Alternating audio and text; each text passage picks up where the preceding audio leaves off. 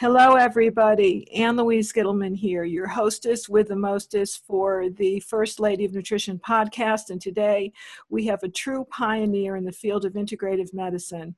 He is Dr. James M. Greenblatt, who has treated patients since 1988. After receiving his medical degree and completing his psychiatry residency at George Washington University, Dr. Greenblatt also completed a fellowship in child and adolescent psychiatry at Johns Hopkins Medical School. He currently serves as the chief medical officer at the very prestigious Walden Behavioral Care in Waltham, Mass. And he serves as an assistant clinical professor of psychiatry at Tufts University School of Medicine and Dartmouth College Geisel School of Medicine. Welcome to you, Dr. Greenblatt. It's very good to be with you. Appreciate all the work you've done. Thank you so much. I am so interested in all of the work that you have done, particularly your focus on nutritional lithium. Can you tell me why you think lithium is the Cinderella story to Alzheimer's disease?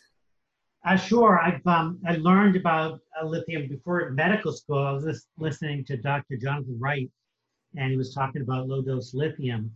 And I've had an interest for 40 years, and then going through psychiatry training I learned about prescription lithium uh, for bipolar illness, and prescription lithium has a lot of side effects.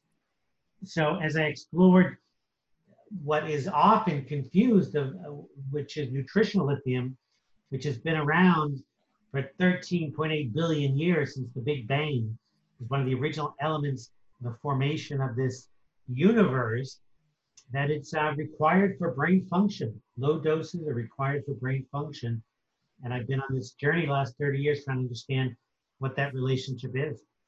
Now, you have written a book. What is the complete title of your book for my listeners?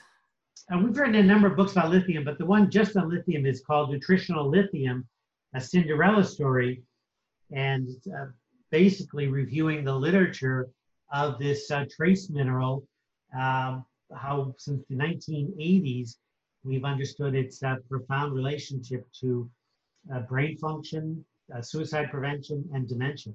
Very, very interesting.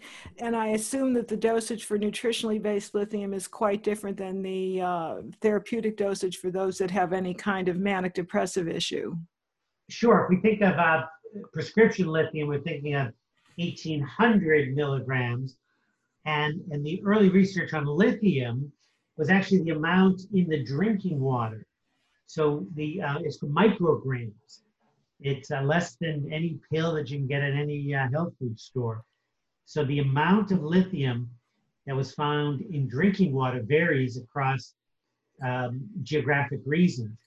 Um, and each geographic location that had high lithium, they found that there were low rates of depression, suicide, and new research, Alzheimer's. And those regions that had very low lithium in the water supply had very high rates of suicide. And this correlation has been shown to be probably around 20 studies now across the globe in every major country and throughout the United States. So, does lithium act as kind of a chelator of heavy metals? I know that there's a preponderance of interest with a heavy metal uh, buildup in the brain of either copper or aluminum or even lead. Does it have a chelating factor to it, do you think? There's not a direct chelating factor. I think there's um, at least 20 or 30 different mechanisms of how lithium affects the brain. Excellent. But it's a very similar to what we're hoping in all the billions of dollars we're spending on the uh, anti-Alzheimer's drugs. So it's mostly about decreasing inflammation and the uh, chemicals called um, neurotrophic, things that help the brain restore function. So, besides Alzheimer's, are there any other mental health disorders that lithium can benefit? Uh, the list is, is pretty endless. I think the uh, most dramatic is kind of this concept of irritability, and which we've all experienced, but irritability, uh, anger are, are, the most common, and then up into um, bipolar and mood swings. So you can get this, I assume, in a supplement, is what you're saying. Is there a particular dosage that's recommended? Well, we, we use it on uh, kids, uh, uh impulsive ADHD kids, and we use it in the elderly. So the dosages, um, again, can be bought over the counter, are from one milligram up into about 10 or 15 milligrams. Most pills are 5 milligrams of lithium. Can people find this in health food stores or do they have to go online or do you have a website where they might be able to find out more information? Yeah, we have a lowdoselithium.com, which uh, doesn't sell the supplements but has information. Uh, most, um, you know, from Amazon to any other uh, retailer has uh, lithium. It's then again, it's very low doses that are over the counter, microdoses. So, would you say that your practice currently focuses on nutritional interventions in psychiatry and mental illness? Do you still believe in the use of certain mood altering drugs? You know, I use the term integrative psychiatry. Most of the work that um, we do is looking at nutritional deficiencies and metabolic imbalances, but I still believe there's a place for medications, particularly those with severe mental illness. Very good. So you're very balanced. And we try to be. I get, both sides of the equation. When people say meds are evil, if people say no meds at all, um, there are those individuals with very significant family histories and significant trauma that are really struggling where uh, low dose medicines can help, certainly in a crisis. So when it comes to low dose lithium, I'm still unclear of, of, a basic dosage. If you were dealing with an adult where there was um, a strong history of Alzheimer's in the family, what would you take as a preventative dose? I, I would uh, probably start with the five milligrams of lithium orotate. And if somebody is over 40 or 50, I might increase it. Um, if they tolerate it to 10 milligrams, but we're talking about very low dosages. Um, and where I have been using it for 40 years and have not seen side effects or problems or affecting any other, um, you know, physiological function. So, what can people expect with a five to 10 milligram dosage? What would be the benefits for the mental health balance, would you say? Are people less nervous? Are they less calm? Does it help with sleep? Well, I think that um, the uh, most significant uh, reason for low dose lithium is in this prevention the prevention of dementia and Alzheimer's. And that is now seeping into traditional psychiatric journals. The, um, so people aren't going to feel that. They're going to need to read about it and believe it and understand how it works. But what somebody might feel are individuals that are kind of irritable, um, prone to getting angry, prone to being impulsive, um, that kind of anxious agitation. Uh, those symptoms can improve in two to four weeks. That's that's huge. You know, I've also heard that lithium is very good for those that have hyperthyroid. Are you familiar with that kind of usage? Yeah, there are a wide range of uses uh, from. Uh, there's now people writing about it for uh, its antiviral properties and looking at in the test tube. It's been helpful for coronaviruses. So it has antiviral properties.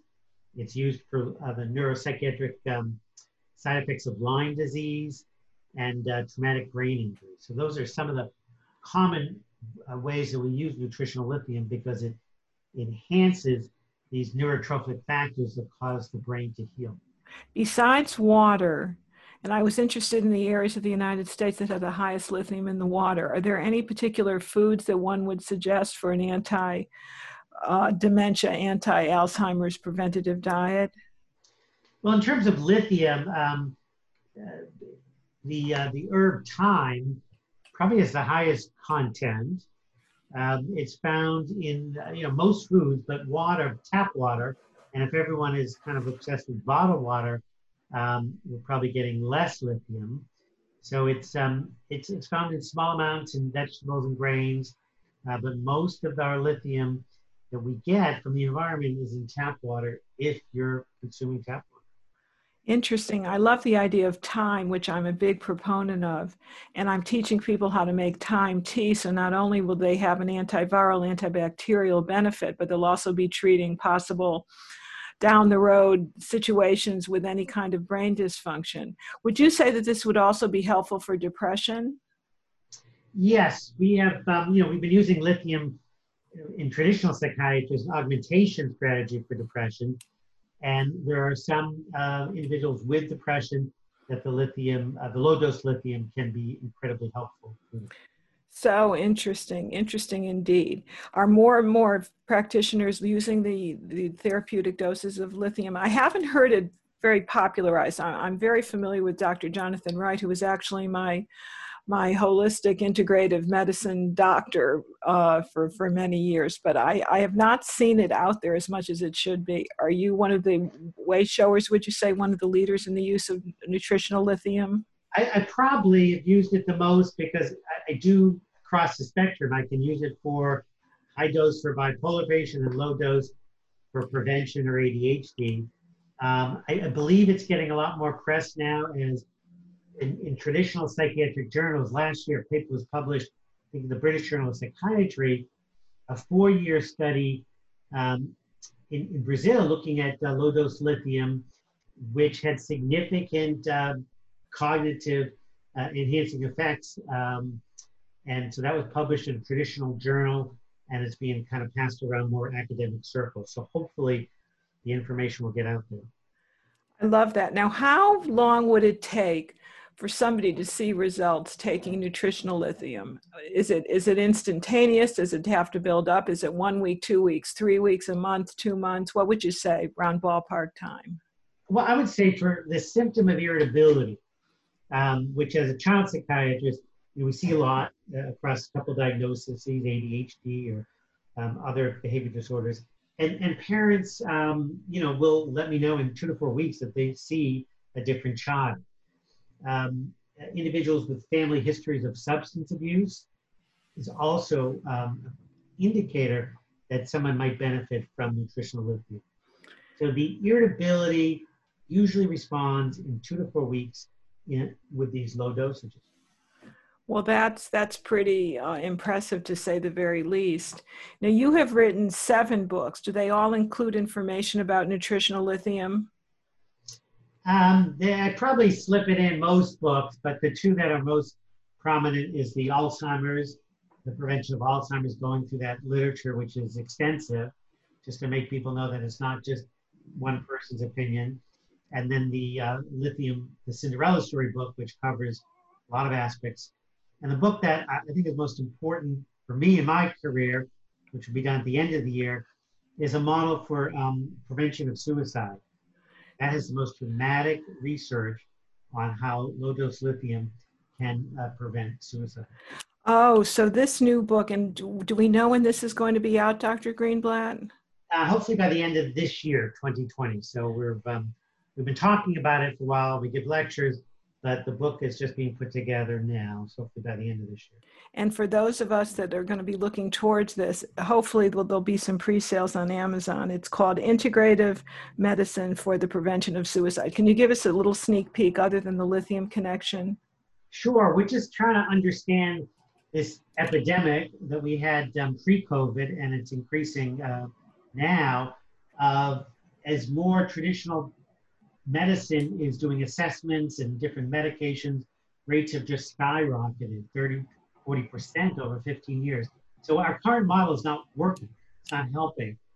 And this book is just about a biological model. It's looking at risk factors, uh, low cholesterol, very low cholesterol, this lithium deficiency, inflammation in the brain, vitamin D deficiency. It's just providing clinicians and families a list of biological risk factors that we have shown in the research to make one more likely to complete suicide. Mm.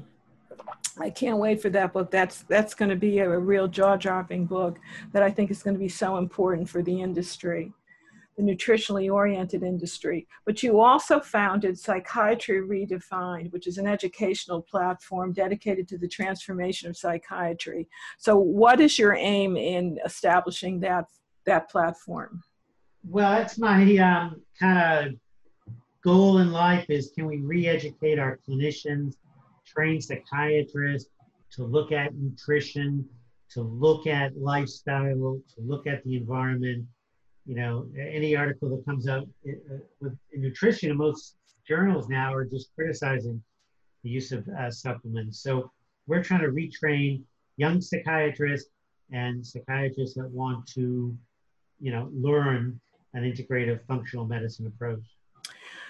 So my question to you is when you when a do you still I, I know you're a professor do you still have patients that come to you do you still practice privately Yes, yeah, we're we're seeing patients. I supervise nurse practitioners. I supervise 25 doctors at, at Walden. I don't see as many patients, but we're always doing consults with them. Tell us a little bit about Walden. I mean, I know it's it's world renowned. It's located in Waltham, Mass. It's called Walden Behavioral Care, I believe. Walden Behavioral. Walden is focused on. Uh, it's been around about 16 years now, and it, it's focused on the treatment of eating disorders. Ah. And it was a perfect job for me because 16 years ago I got to talk about nutritional deficiencies in a traditional uh, setting, and that's why I teach and I train uh, doctors throughout New England on what happens um, in anorexia and malnutrition to the brain. So it kind of made it easy for me to keep one foot in both worlds, and we treat um, anorexia, bulimia, binge eating in um, children and adults. Do you have any specific nutritional supplements other than lithium that you go to? Well, a lot of the work, um, particularly in anorexia with the malnutrition, we're using a lot of um, amino acid supplements and essential fatty acid supplements. Many have restricted fat for, for many, many years. Do you do you actually do any testing to see what those amino acid supplement deficiencies are to, to target the programs? Absolutely. In my private practice, you know, I don't see anybody without looking at uh, testing because then I can really personalize treatment. We look at amino acid levels and fatty acid levels and nutrients, and then tailor a personalized treatment. What are the most important neurotransmitters? Can you give us kind of a, uh, a bird's eye view of what you would use for depression and anxiety, irritability, lack of sleep? Because those are real concerns that my listening audience has. Sure. You know, you mentioned neurotransmitters, the chemicals in the brain that kind of make us think and feel and behave. And these are all chemicals that are made from um, amino acids that we get in our diet. So that's why I said that the amino acid supplements are probably one of the most important that I use for all the symptoms you mentioned fatigue, depression, insomnia. Because without adequate protein, without adequate digestive enzymes to break down the protein, you're not going to be able to synthesize these neurotransmitters in the brain, the serotonin and dopamine. That's that's why I think the right kind of protein is important. Do you put people on any particular diet? Are you are you a pro paleo or keto or vegan or vegetarian? Do you have any pre- preference?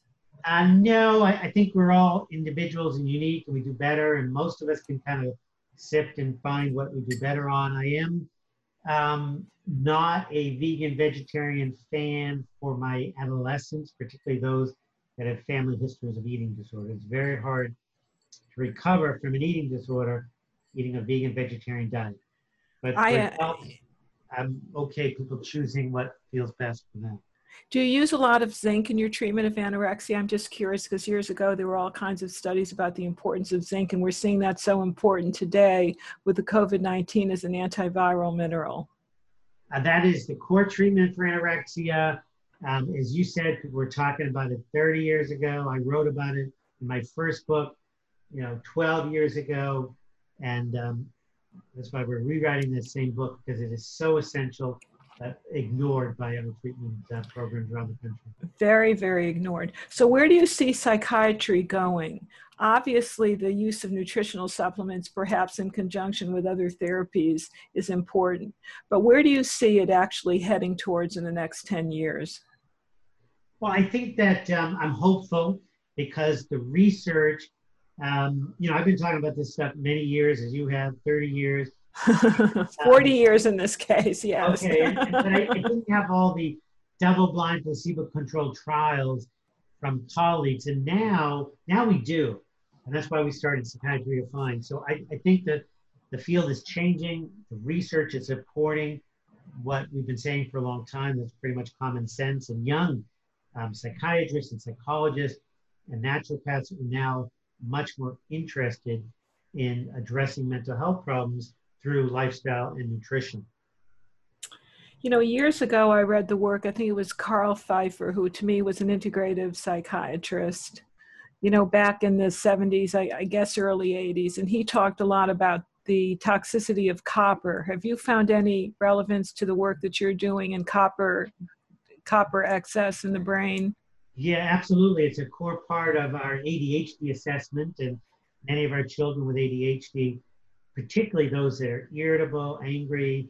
These are my kids that sometimes get kicked out of preschool. Um, they have high copper. Uh, we lower the copper by zinc and, and certain uh, phytochemicals, and uh, we see improvement. So, you know, we've tested for lead in all the water since the Flint, Michigan crisis, but copper is just a bigger problem in our school systems, uh, the tap water. Yeah, I, I see that, and it's still unrecognized. How do you do your testing, Dr. Greenblatt? Uh, for copper, I think the trace mineral, the hair test, um, and then looking at serum levels as well. But the hair test has been pretty accurate in helping reflect a um, copper toxicity and um, then treating and, and. Are you finding any toxic patterns of health when you do the hair testing? Anything more prevalent in certain areas of the country? And do you get people from all over the United States? Yeah, we're seeing people from um, you know around the country and internationally, and the most common um, you know things we're seeing is, is mercury, particularly those that are eating the tuna fish, canned tuna fish. We see a lot of uh, low levels of magnesium, and then the elevation of copper. And, and the hair test is also one of our assessments for lithium. When I started, I've been doing the same hair test for, for these 30 years, that there was only a small 10% that had undetectable lithium. Most of us have lithium in our hair that we can look at. Now, and I think it's probably due to our bottled water obsession, now I'm seeing much higher percentage of kids and families with undetectable lithium. And that is one of the ways we know to supplement with low dose lithium orotate. Are you seeing a lot of other deficiencies or excess of heavy metals? Are you seeing more uranium come through? I am here living in the Northwest. I see a lot of uranium, a lot of arsenic, and a lot of excess manganese. Do you see that as well? Yeah, the uranium really varies from community, but we have seen that, and absolutely, um, definitely um, the mercury, uh, occasionally lead, do you do any chelation at, at the center? And not where we work at this point. I think there are other, you know, I'm in Boston, so there are other clinicians. If we do see high levels of mercury and or lead, there are other doctors or centers that are looking at chelation. So we're not uh, doing them directly here. So then you do prescribe vitamins and minerals and lifestyle changes and environmental um, recommendations for many of your clients and, and you still use medications where appropriate? Yeah in the hospital where we're seeing you know very sick individuals there are times we use hospital. A lot of patients come to us um, trying to get off medications. So antidepressant withdrawal syndrome is a big concern. Uh, doctors have no way of helping people get off the medicine. They just prescribe them and say keep taking them. So we've been working with a lot of individuals to help them get off antidepressant medicines who no longer need it or who have side effects that are kind of intolerable. And what do you do for benzodiazepine withdrawal? It's something I know very intimately, having taken Ativan for a PTSD situation that I wasn't even aware of. Do you have any particular uh, tips for that? Yeah, I mean, I think that we have had success looking at a kind of nutritional foundation program. So if somebody has a uh, a, a slow taper is always the best. If someone has difficulty even with a slow taper, we actually um, go back to Carl Pfeiffer and Hoffer, and, we use high dose vitamin B3, niacinamide, mm. um, three times a day. And, you know, omega 3s and magnesium for at least a month before we then begin another slow taper. And the niacinamide tends to help come off the uh, benzodiazepine. So, the therapies that you employ, is there anything unusual that, that our listeners should know about? I mean, it's obviously nutritional, lifestyle habits, environmental exposures.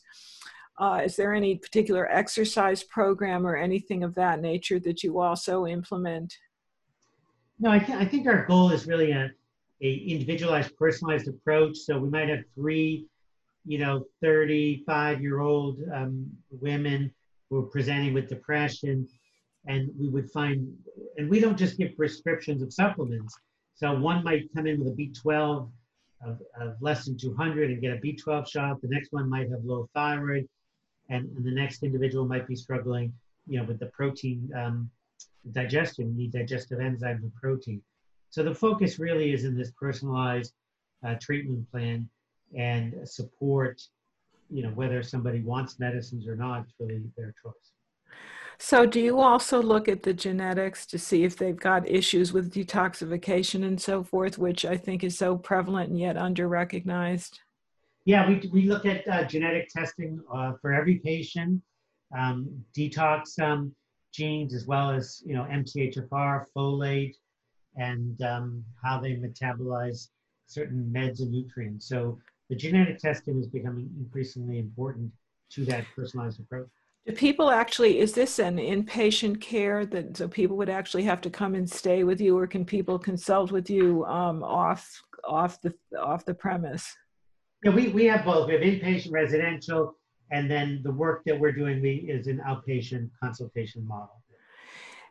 And which particular mental health disorders do you spe- do you specialize in? So we have ADHD. So I mean, it looks like it's the gamut: ADHD, depression, anxiety, OCD is very very common. Uh, PTSD, uh, obviously the eating disorder. It's pretty much the gamut. I, I don't think we're at this point. You know, we're doing the geriatric psychiatry. I think they're now a specialized subset. Um, but we're certainly um, looking at early cognitive decline and oftentimes whether it's B12 or other nutritional deficiencies and support somebody um, with that early cognitive change. And so, just once again, what are you seeing more prevalently in 2020? Is it that increase in, would you say, depression I don't know how fear manifests itself, but would it be depression, loneliness, fear, isolation? Is that all because of this COVID 19 lockdown? Well, I think we're certainly uh, seeing an increase. In the old days, it was easy to separate depression, someone was sad and, and depressed, and someone who was anxious. But now it, it's really a combination. So we're seeing this kind of anxious depression that was um, uh, spiraling out of control six months ago. With COVID, you know, I've talked to pharmacists, rates of prescriptions, benzos and antidepressants are increased, calls to suicide hotlines have increased, mm. suicides have increased. It's really quite the um, mm. uh, mental health concern from this um, pandemic. I, you know, I haven't even realized that, but there's this silent epidemic that nobody's really talking about. It's just whether you should be wearing a mask or still be in lockdown. Very interesting. It's growing, and we're going to see the consequences over the next couple of years. It's quite concerning and I'm I'm interested as we start to uh, close close close off our very enlightening and inspiring and, and helpful interview. Who are the other way showers in the field of mental health that we should be looking out for? You mentioned Jonathan Wright, who of course was my teacher and has been very prolific. Is there anybody else that's up and coming in the in the field? Well, I think you know the, the good news is there are a number of um, psychiatrists. There's a integrative medicine for mental health conference that I started with um, a sales rep from a company 11 years ago, and there were 50 people in the room. And now, the last few years, there's been over 500. Mm. So there are now uh, clinicians at the uh, University of Arizona. They have an integrative psychiatry fellowship. Mm. Uh, and so that's a two-year program that young psychiatrists are taking uh, from all over the world. So the times are changing, and I am more hopeful that uh, will be able to make a real significant change in how we treat patients with anxiety and depression and other mental illnesses. Once again, tell everybody your seven ba- your seven books. Just give us a syn- synopsis of the seven books. I, I love the Cinderella story of lithium, which was the one that interested me. But you've got seven books that all talk about lithium, I think, from a different vantage point. And what are the names of those books? Just once again. The ADHD book is called Finally Focused and I think that's most accessible to parents. And all the other books are in a book series called uh, Integrated Medicine for Mental Health, Psychiatry Defined. So, integrated medicine for uh, binge eating disorder, depression, Alzheimer's, and then we're finishing up the suicide uh, prevention. And then we had a textbook uh, come out a few years ago that I edited with uh, Kelly Brogan, and there about 15 other authors um, and it's really a um, textbook just focused on the assessment and treatment of depression from an integrated perspective. It's 3,000 references. Wow. It's an incredible resource. I have to salute the wonderful work that you're doing. I just want more people to know about you. And should they find you at jamesgreenblattmd.com, is that the best resource? Yes, absolutely. So let me thank you, Dr. James Greenblatt, once again for being so innovative and so inspiring in terms of what's ahead for mental health. And I have to thank all of my listeners for tuning in once again to the First Lady of Nutrition podcast. I wish all of you health, wealth, and happiness in the future. Be well.